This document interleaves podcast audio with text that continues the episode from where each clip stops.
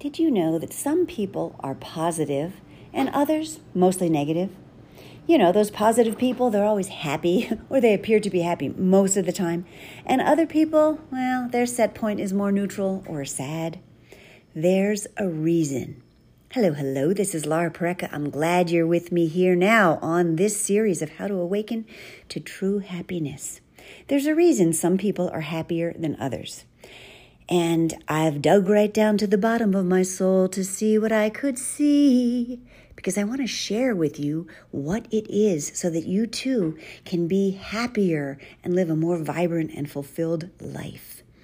With the help of two massively well-recognized global influencers who help people to follow their bliss and get what they want in health and wealth and relationships and job and work and their passion. These guys have had proven success. And I went to them to discover, why am I so happy in general? And people say to me that, wow, you're so happy. You're so much fun to be around. I really love your energy. How can I help other people have what I have? And these two influencers have proven success with people. And their secrets will be revealed to you in this series, Being Happier. It's based on my personal experience as a happy person whose smile could light up a room, as I've been told, and my understanding of these two top influencers of today. So let's get right down to it. To awaken your true happiness, you must learn how to live consciously. Let me explain. There is the intellect, and there is information. There's even your education, but none of them add up to wisdom. Wisdom is something different. Wisdom is having experiences and combining everything with that. Usually you must be older to have wisdom, but some young people do. Perhaps they've lived other lives, I don't know. But wisdom is something a little different, and I can say, surely, in my 6 decades on the planet, that I have developed some wisdom, hard-earned mostly, and fought for, but wisdom nonetheless.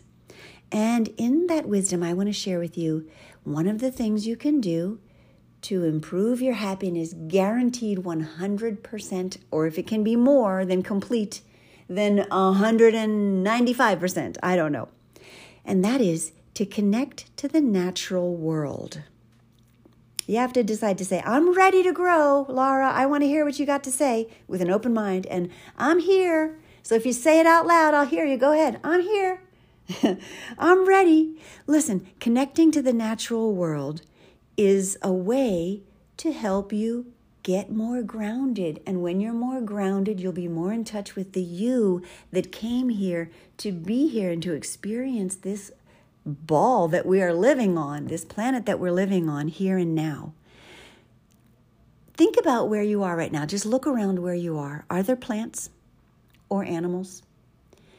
Most people have animals in their homes. Why? Animals connect us back to nature. They're alive. They're beings that look you in the eye oftentimes, if it's a cat or a dog, or even what other animals have we had that have looked us in the eye? My daughter had lizards and snakes that looked her right in the eye and were friendly to her. They knew her. They recognized her. Fish can identify you. I had my other daughter had 2 ferrets, and boy, were they a ball of fun. I absolutely adore them and miss them every day almost. So animals in your home can help make you feel more alive, which means more happy. Plants too. I'm looking right now at a fake plant where I am, but it still makes me happy because it's a visual of something that is natural, something that is from nature. And so even if you don't have real animals or plants, a little stuffed teddy bear or a silk plant is better than nothing. Now, next step up would be real plants or real animals, and many people are able to get those in their home. You know, even a symbolic representation. For example, I'm looking at a sailboat I have across the room, which reminds me of the ocean. I can feel the water in my toes as I dip them down into the water. I can smell the salty air and feel the wind with the little spray of the water onto my cheeks just by looking at it. Yes, it's connecting me to nature, even without physically connecting me to nature. Do you see where I'm going with this? Some people even have posters and pictures in their homes that are of the outdoors. Next best step is to actually go outside. You heard me. Go out in the neighborhood. Go for a walk. The natural world is much different than the man-made world. It brings us back to who we are, our roots, our deepest feeling of self. And that's the magic of going to the park or on a path or even opening the back door and going out into your yard if you have one. If you have a yard, you can set it up just how you want it to be, so that it can be the nature that you want, the flowers and plants and trees that you'd like to look at or be a part of. Even looking at the little bugs and things that are out in nature is interesting to me. There's a path near my old neighborhood where I would ride my bike all the time. Yes, I was exercising, but I also definitely took time to notice the flowering trees, the weather. One time I had a big brimmed hat on to protect me from the sun. And I got out to an open area and I looked up and I said, oh my goodness, look at the sky. It was gorgeous. There were cirrus clouds and puffy white cumulus clouds spaced out and mostly deep blue sky all above me as far as the eyes could see, all the way to the tips of the mountaintops.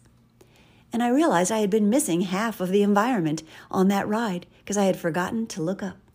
You can look up wherever you are and see some sort of nature. That's what's above you if you can get out of the man-made building that you're in or the man-made space and look up. It even changes. The clouds move ever so gently, even if it's raining. Then you got the rain coming down on you. Water is a part of nature, and that is great too. Let's talk about the weather, the wind, the rain, the sun. Even if you're in the shade, which is usually better where I'm from because the sun is so hot. Cool or cold or hot or warm, all those things contribute to the natural world and they make you feel more alive. How to be happy. Listen, what you resist persists. So you might not think that you are resisting happiness, but if you resist going outside into nature, making it a point to go out, even if it's just on your break, or when you're eating, or whenever you have a quick moment, or even if you have to multitask, make it a part of your day because what you focus on expands. And if you focus on taking care of yourself and reconnecting to nature, you'll find more happiness. You will. You'll awaken to your true happiness because you'll live more consciously while you're out there. And while you're out there, take your shoes off. Put your feet in the grass. Sometimes I take my flip-flops off and walk in the sand, looking out over the lake, or if I'm at the ocean, I definitely dip my toes in the water. Even if you're walking on dirt or rocks, it's still bringing you closer to nature. And by the way, it's healthy for you to get a little dirt on your body. We have lost a lot of the nutrients that we got before because we wash our food so well. We wash all the dirt off because we're trying to get rid of other things. Meanwhile, dirt is good for us. That's why having pets in your home is good because you get a little dirt when you touch them. That's just one of the reasons. Even in meditation, they tell you to put your feet firmly on the ground. Why? They want you to be rooted. They want you to feel connected to the world. If your purpose is exercise, you're going to jog or bike, and you'll be less likely to connect with nature because your goal isn't that. Your goal is exercise.